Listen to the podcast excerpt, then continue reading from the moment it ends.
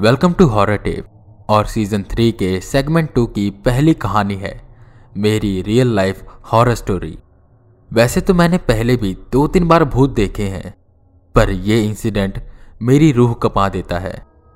और कहानी शुरू करने से पहले मैं आप सबको ये बताना चाहता हूँ कि यह कहानी हंड्रेड परसेंट रियल है। ना तो मैंने इसमें कुछ ऐड किया है, और ना ही कुछ काटा है। जो जो मेरे साथ हुआ था, मैं आपको वही बता रहा हूँ। तो ये बात तब की है जब मैं कॉलेज में था। और हमारे कुछ फ्रेंड्स ऐसे होते हैं, जो स्कूल में भी हमारे साथ थे, कॉलेज में भी हमारे साथ होते हैं और आगे की ज़िंदगी में भी हमारे साथ रहते हैं। तो ऐसे ही हमारा एक नॉर्मल डे जा रहा था कि हमारा एक कॉमन फ्रेंड सनी हमारे पास आया। उसके मम्मी पापा दिल्ली गए हुए थे। तो रात को उसका घर खाली था। तो वो हमसे कहने लगा कि रात को मेरा घर खाली है। तो क्यों ना हम साथ में रात बिताएँ और मूवीज़ देखें इंजॉय करें? तो हम मान गए। हम यानी मैं, जतिन, लविश और चाहत। इसमें हमारा एक और दोस्त था, जिसका नाम मुकुल था। पर वो एन मौके पर मुकर गया। उसकी मम्मी नहीं मानी। तो हम चार लोग रात के आठ बजे सनी के घर पहुँचे। हमारा जो फ्रेंड लविश था, वो पैरानॉर्मल चीज़ों में बहुत एक्सपर्ट है। वो हमें स्टोरी सुनाता था। और ये बताता था कि उसके आसपास जब भी कोई ऐसी नेगेटिव पावर होती है तो उसके रोंगटे खड़े होने लग जाते हैं। हमें लगा बस ये लाइक ऐसे ही कहता है, मज़ाक करता है। हम उसकी बातों को सीरियसली नहीं लेते थे। पर उस रात, जैसे ही हम सनी के घर में एंटर हुए, उसने दिखाया कि उसके हाथ के जितने रोंगटे थे, सब खड़े हो चुके थे और उसे बेचैनी सी हो रही थी। वो हमसे कहने लगा कि इस घर में कुछ है। पर हमने उसकी बात को मज़ाक में उड़ा दिया। जतिन इन सब चीज़ों में बिलीव करता था। तो वो लविश की बात को सीरियसली ले रहा था। पर हम नहीं। तो हम उसके रूम में गए। हमने खाना वगैरह खाया। हम बैठकर आपस में मस्ती मज़ाक करने लगे। तब हमने देखा कि लविश एक टक सीढ़ियों की ओर देख रहा था। सनी के रूम के बिल्कुल सामने स्टेयर्स थी। और लविश एक टक उसी तरफ़ देख रहा था। यह देखकर जतिन भी उसके पास गया और उसने भी स्टेयर्स की ओर देखा। तो वो एकदम से चौंक गया और वो हमारी ओर भागते हुए आया और कहने लगा, यहाँ कुछ ना कुछ है। हमने भी स्टेयर्स की तरफ़ देखा, पर वहाँ हमें कुछ नहीं दिख रहा था। तो हमें लगा, ये हमारे साथ प्रैंक कर रहे हैं। हमने उन्हें कहा कि, प्रैंक मत करो, हम डरने वाले नहीं हैं। पर उनके एक्सप्रेशंस उनकी बातें पता नहीं हमें भी ऐसा महसूस हो रहा था कि ये सच कह रहे हैं। तो हमने एक टाइम उनकी बातों को सीरियसली लिया। अभी रात के तकरीबन साढ़े नौ बज रहे थे। तो लवेश हमसे कहने लगा कि ये रात बहुत भारी जाने वाली है, क्योंकि उसे बहुत नेगेटिव वाइब्स फील हो रही थी। तो चाहत ने कहा कि अपने अपने घर वापस जाते हैं। पर वहीं सनी का क्या होता? हमने ये सोचा और रात काफ़ी हो चुकी थी। और हमारे कुछ फ्रेंड्स के घर, जैसे चाहत और लवेश का घर काफ़ी दूर था। तो हमारा एक और फ्रेंड था, शिवदीप। वो पीर बाबा में मानते थे। तो लविश ने कहा कि उनके घर में राख ज़रूर होगी। अब ये कौन सी राख है और क्या, ये मुझे नहीं पता। तो उसने शिवदीप को फ़ोन मिलाया और ये सारी बात बताई। पहले तो शिवदीप भी चिंतित हुआ, पर उसने बताया कि उसके पास राख है और उस राख की वजह से हमें कुछ नहीं होगा। तो हम सब निकल पड़े रात के साढ़े नौ बजे उस राग को लेने। शिवदेव का घर ज़्यादा दूर नहीं था तो हम पैदल ही पैदल उसके घर की ओर जाने लगे। रास्ता अब तक सुनसान हो चुका था। हम आगे बढ़ते जा रहे थे कि रास्ते में स्ट्रीट लाइट्स आ रही थी तो हम एक स्ट्रीट लाइट से गुजरे। हम पाँच लोग थे, पर शैडो हमको चार दिखाई दे रही थी। जैसे ही अगले स्ट्रीट लाइट पे पहुँचे तो वो शेडो वापस से पाँच हो गई। हमें लगा शायद हमारा वहम होगा या कुछ और। हम आगे बढ़ते रहे। तो एक शॉर्टकट सा था, जिसके साइड में कुछ पेड़ थे। हम सीधा सीधा जा रहे थे, कि एकदम से लविश चिल्लाते हुए बोला, कोई आसपास नहीं देखेगा। सब सामने की ओर देखेंगे और सीधा चलेंगे। हम एकदम से हैरान हुए कि आखिर ये ऐसे क्यों कह रहा है? तभी उसने फ़ोन निकाला और हनुमान चालीसा लगा ली। वहीं चाहत भी कुछ गंभीर हो गया। हमें कुछ समझ नहीं आ रहा था। हमने जैसे ही वो गली पार करी और एक ग्राउंड के पास पहुँचे तो लविश और चाहत ने बताया कि हम जिस साइड से आ रहे थे, वहाँ एक पेड़ पर कोई औरत उल्टी लटकी हुई थी। और ये सुनकर सच में हमारे पैरों के नीचे से ज़मीन खिसक गई। वो जो ग्राउंड था जिसके पास हम खड़े थे वहाँ पर बहुत सी गाय और सांड बैठे हुए थे। पर जैसे ही हम वहाँ आए, वो सारी की सारी गायें उठ गई और इधर उधर भागने लगी। एक एक गली छोड़कर जो वहाँ कुत्ते थे, वो भौंकने लगे।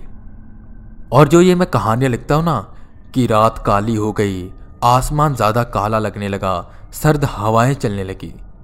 ये सिर्फ़ कहानी को डरावना बनाने के लिए नहीं होता, बल्कि सच में ऐसा हो रहा था। और मैंने ये सब चीज़ें खुद फील करी। उस दिन रात सच में भारी लग रही थी। आसमान इतना गहरा और काला लग रहा था, मैं आपको बता नहीं सकता। कहानी में आगे बढ़ते हैं। जैसे हम शिवदीप के घर के पास पहुँचे तो शिवदीप के मेन गेट के सामने थोड़ी सी जगह थी और फिर रोड थी। मैं, चाहत और सनी रोड पर खड़े थे। जतिन और लविश शिवदीप के पास से राख ले रहे थे। शायद मुझे कोई बात करनी थी तो मैं लवेश के पास पहुँचा। मैं उनके पीछे जाकर खड़ा हुआ। अचानक से मुझे महसूस हुआ कि मेरे पीछे कोई खड़ा है। मुझे लगा शायद चाहते या सनी होगा। तो मैं आगे की ओर देखते हुए लविश से बातें कर रहा था कि एकदम से मैं पीछे की ओर मुड़ा। एंड बिलीव मी वहाँ कुछ था जो एकदम से ऐसे स्वाइप होके गायब हो गया। जैसे कोई बिल्कुल वाइट सा धुआँ कुछ। और एकदम से स्वाइप हुआ और गायब। लिटरली मेरी हालत खराब हो गई। मैं भागकर चाहत और सनी के पास पहुँचा। वो अभी भी रोड पर खड़े थे। अगर वो रोड पर थे तो वो जो मेरे पीछे था, वो कौन था? मैंने ये बात सबको बताई। हमने राख ली और वापस घर की ओर जाने लगे। तब हमने सोचा कि हम उस शॉर्टकट गली से नहीं जाएँगे। हमने लॉन्ग कट चूज़ किया। जहाँ पर ऐसा कोई भी पेड़ नहीं था, बस आसपास बिल्डिंग थी। तो हम एक गली से गुजर रहे थे। उस गली में कुत्ता था, जो हमेशा सबको भौंकता था। पर उस दिन वो कुत्ता हमें देखकर कार के नीचे छुप गया और बहुत ही डरी डरी नज़रों से हमें देखने लगा। वहाँ से मेरा घर नज़दीक था तो मैंने डरते हुए सबसे कहा कि चलो मेरे घर चलते हैं। और तब चाहत ने कहा, नहीं, मेरे घर चलते हैं। हालाँकि उसका घर दूर था, पर उसने ऐसे मज़ाक में कहा, ये दो बातें आप याद रखना, मैं आखिर में बताऊँगा कि इस वजह से क्या हुआ। तो हम ऐसे आगे बढ़ते रहे। जब हम सनी के घर के पास पहुँचे तो वहाँ एक कुत्ता था, जिसे सनी हमेशा रोटी देता था। तो वो कुत्ता जब भी सनी को देखता था, उसकी ओर पूछ हिलाते हुए आ जाता था। उस रात भी वो आया, पर उससे थोड़ी दूर खड़े होकर वो जैसे ही भौंकने वाला था। ऐसा लगा जैसे उसका किसी ने मुँह बंद कर दिया। बिलीव मी वो भ ऐसे करके रह गया और अचानक से मुँह बंद। और वो भाग गया। हम सब बहुत डरे हुए थे। पर लविश हमें समझा रहा था कि डरो मत, क्योंकि हमारे पास अब राख है। तो वो जो भी है, वो हमारा अब कुछ नहीं बिगाड़ सकता। हम सनी के घर पहुँचे। लविश ने एक जग में पानी डाला और उसमें राख भर दी।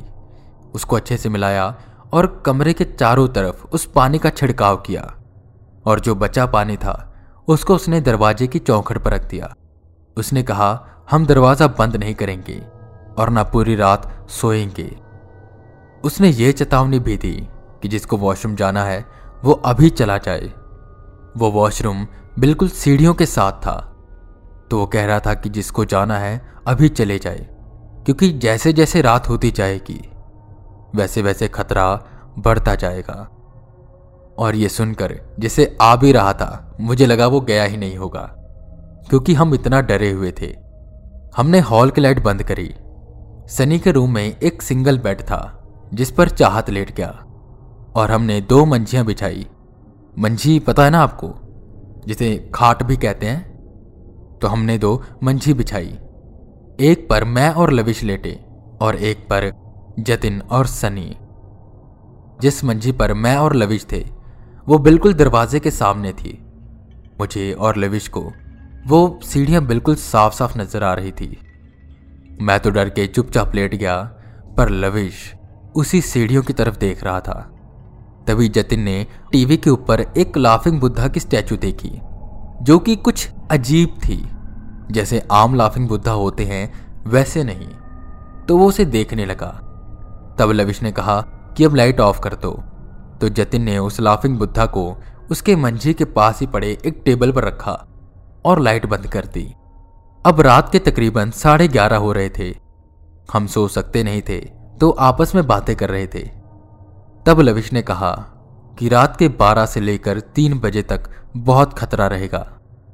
मैंने ये बात अक्सर कहानियों में सुनी थी कि रात के 12 बजे से 3 बजे तक का समय बहुत भारी होता है। पर मुझे लगता था कि यह बस डराने के लिए होता है। पर उस दिन मुझे पता लगा कि नहीं, ये सच में होता है। जैसे ही 12 बजे हम सब डरे हुए थे। जो सनी का कमरा था, उसके बिल्कुल खिड़की के सामने एक स्ट्रीट लाइट थी और उसकी खिड़की बड़ी थी और उस पर जाली लगी थी। वो हमेशा उसे पर्दे से ढकता था। पर लविश ने उस दिन कहा कि उसे खुला ही रखें, ताकि कमरे के अंदर कुछ लाइट आ पाए। तो ऐसे वो लाइट जल रही थी कि अचानक हमें ढोल नगाड़ों की आवाज़ सुनाई देने लगी। रात के 12 बजे के बाद हमें ढोल नगाड़े सुनाई दे रहे थे। हम सोच में पड़ गए कि यार ऐसे कैसे हो सकता है? और वो ढोल नगाड़े एक जगह पे नहीं थे, बल्कि वो चल रहे थे। लाइक जैसे बहुत से लोग ढोल नगाड़े बजाकर फेरी लगा रहे हों। एक पल के लिए लगा कि शायद प्रभात फेरी होगी, पर वो सुबह चार बजे के बाद होती है, ना कि रात के बारह बजे। तो ये क्या था?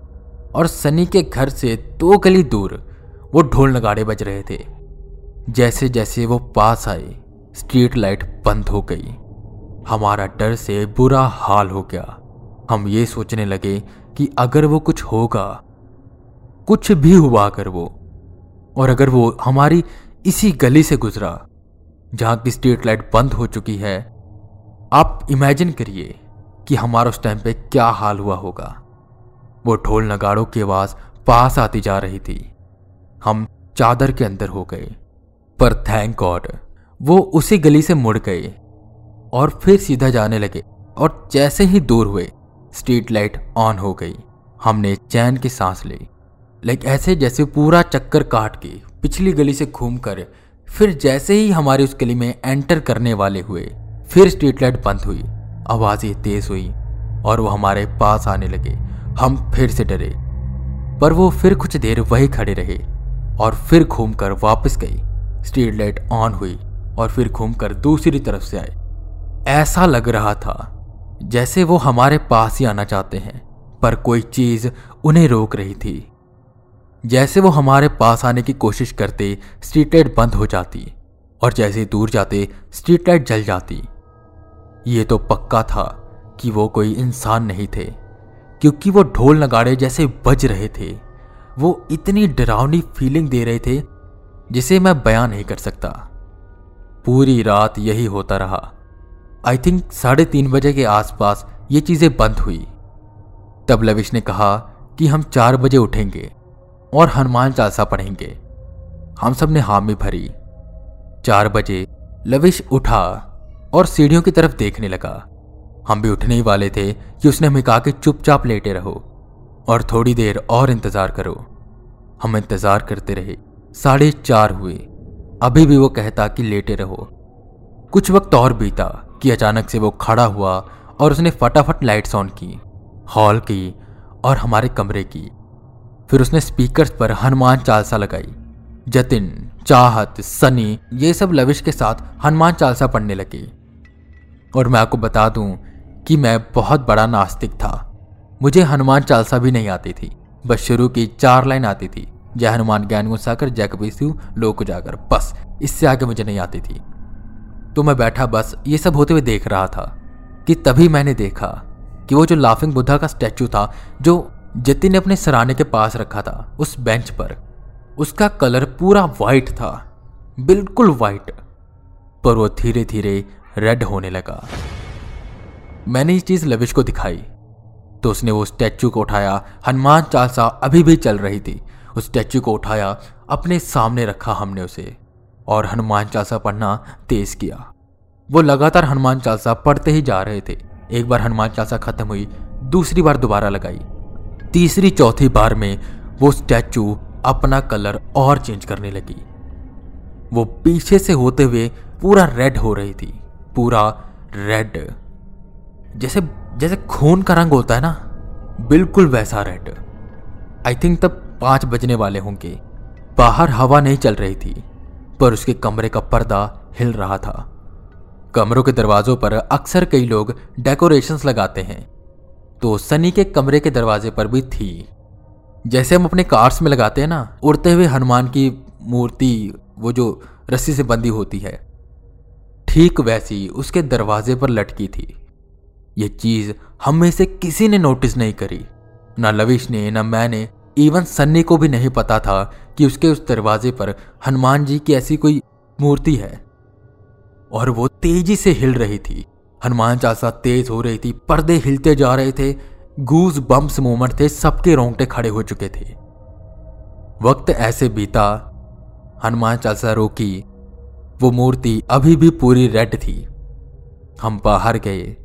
बाहर से फिर हम छत के ऊपर गए। उसी सीढ़ियों के सहारे फिर नीचे आए।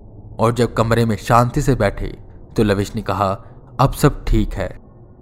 तब हमने उसे पूछा कि आखिर हुआ क्या था? तो वो बताने लगा कि उसने सीढ़ियों पर किसी औरत को बैठे हुए देखा था।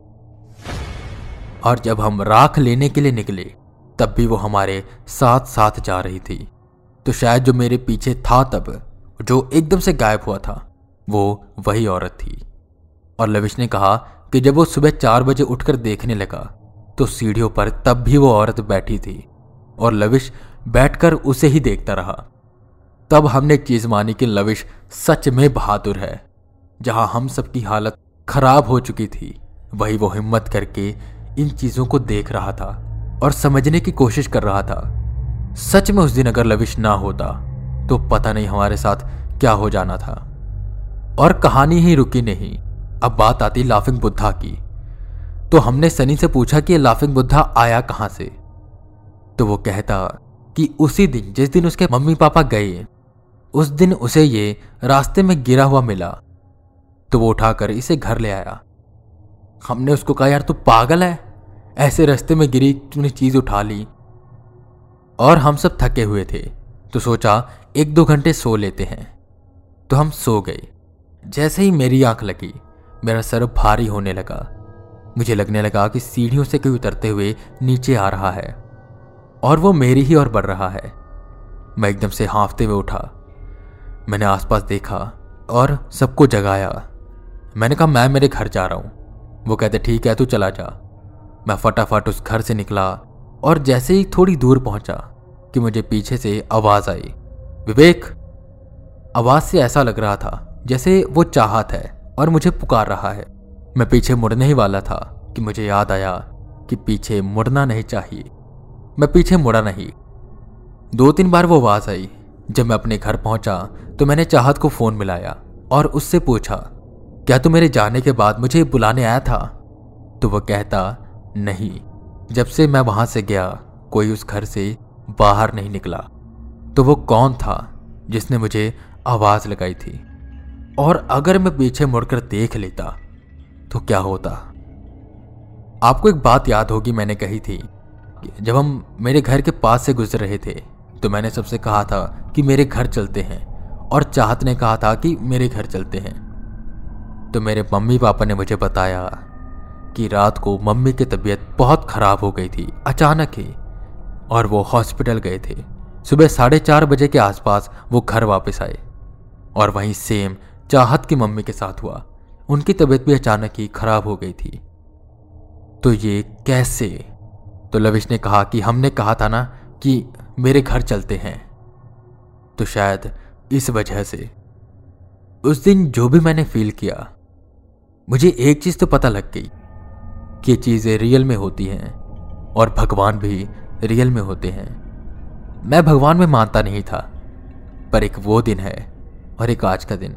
मैं हर ट्यूसडे हनुमान जी का फास्ट रखता हूँ। चाहे कोई इस कहानी को माने या ना माने, पर यह कहानी शत प्रतिशत सच है। जो जो चीज़ हुई, ये सब सच में हुई थी। और इसकी कोई एक्सप्लेनेशन नहीं है। एक बार मान लेते हैं कि इनमें से कुछ चीज़ें वहम थी, पर मूर्ति का लाल होना, वो ढोल नगाड़ों की आवाज़, ये सब कैसे हो सकता है? आपको क्या लगता है? आप नीचे बताइएगा ज़रूर। तो ये थी सीज़न थ्री के सेगमेंट टू की पहली कहानी। अगर आपके पास भी कोई ऐसी कहानी है तो उसे शेयर करिएगा, मैं सबको सुनाऊँगा। और सच बताओ ना अभी एक कहानी सुनाकर हटा हूँ। इसके लिए मैंने कोई स्क्रिप्ट नहीं लिखी थी। ये मैंने माइक ऑन किया और अपनी कहानी सुना दी। और जैसे जैसे मैं इसे याद कर रहा हूँ कि ये ये ये हुआ था। मुझे डर लग रहा है। क्योंकि वो एक इंसिडेंट ऐसा था कि जब ऐसा लगा कि यार, अगर लविश ना होता तो हमारे साथ क्या होता? इसके बाद उसने वो मूर्ति कहीं पानी में फेंक दी। फिर सनी ने कुछ भी ऐसा महसूस नहीं किया।